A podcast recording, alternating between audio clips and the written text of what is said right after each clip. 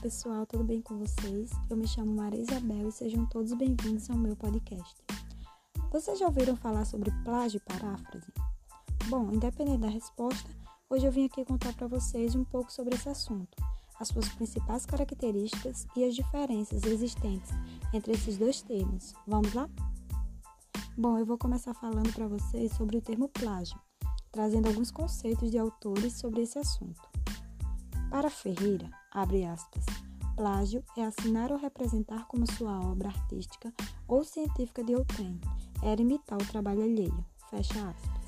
Já para Moraes, abre aspas, plágio é uma imitação fraudulenta de uma obra, protegida pela lei autoral, ocorrendo um verdadeiro atentado aos direitos morais do autor, tanto a paternidade quanto a integridade de sua criação, fecha aspas. Viu aí? Com base nisso, vamos nos aprofundar um pouco mais no assunto? Bora lá! Existem alguns tipos de plágio. É, vou começar falando sobre o plágio integral, que é quando alguém copia parte por parte da obra de outra pessoa, sem fazer qualquer tipo de modificação e nem citar a fonte, se abstendo até mesmo do uso de parênteses. Isso é considerado plágio integral e se configura crime. Outro tipo de plágio se chama mosaico. Ele tem esse nome porque consiste em copiar várias partes de fontes diversas, unindo-os em uma única obra, mas modificando alguns detalhes para que se torne difícil de descobrir que aquilo se trata de uma cópia.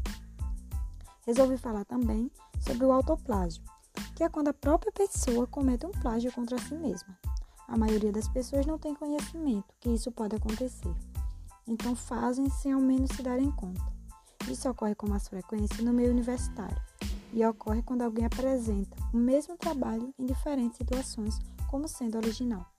Por exemplo, se alguém usar todo ou parte do seu trabalho de TCC da graduação como um trabalho original para sua pós-graduação, isso se denomina o autoplágio. Vou falar também sobre paráfrase. Esse termo é um pouco diferente de plágio, porém, de certa forma, são semelhantes.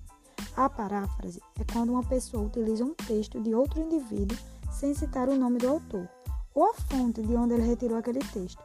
Depois, acaba modificando as palavras e fazendo uso de palavras próprias, mas mantendo o sentido original do texto. O plágio acaba se tornando mais comum, pois a pessoa só precisa apenas fazer uma cópia de algo que encontrou na internet referente ao que ela está procurando e agir como sendo de sua autoria. Porém, reitero que isso é crime, além, é claro, de prejudicar a sua reputação. Porque, convenhamos, ninguém quer vincular seu nome ou de sua instituição ao de um plagiador, principalmente se o plágio ocorrer referente à publicação de algum trabalho. Já para parafrasear, se precisa ao menos ter conhecimento sobre o assunto, para assim realizar a paráfrase. Mas então, o que eu devo fazer para evitar o plágio? Você deve estar se perguntando na verdade é algo bem simples. Apenas atribua a fonte. Cite o nome do autor, o nome da obra, o local de onde você retirou, seguindo sempre as normas da ABNT.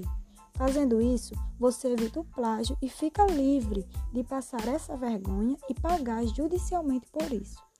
E com relação à paráfrase, é a mesma coisa. Cite sempre a fonte que utilizou para parafrasear. Espero que todos tenham conseguido compreender e obrigada pela atenção.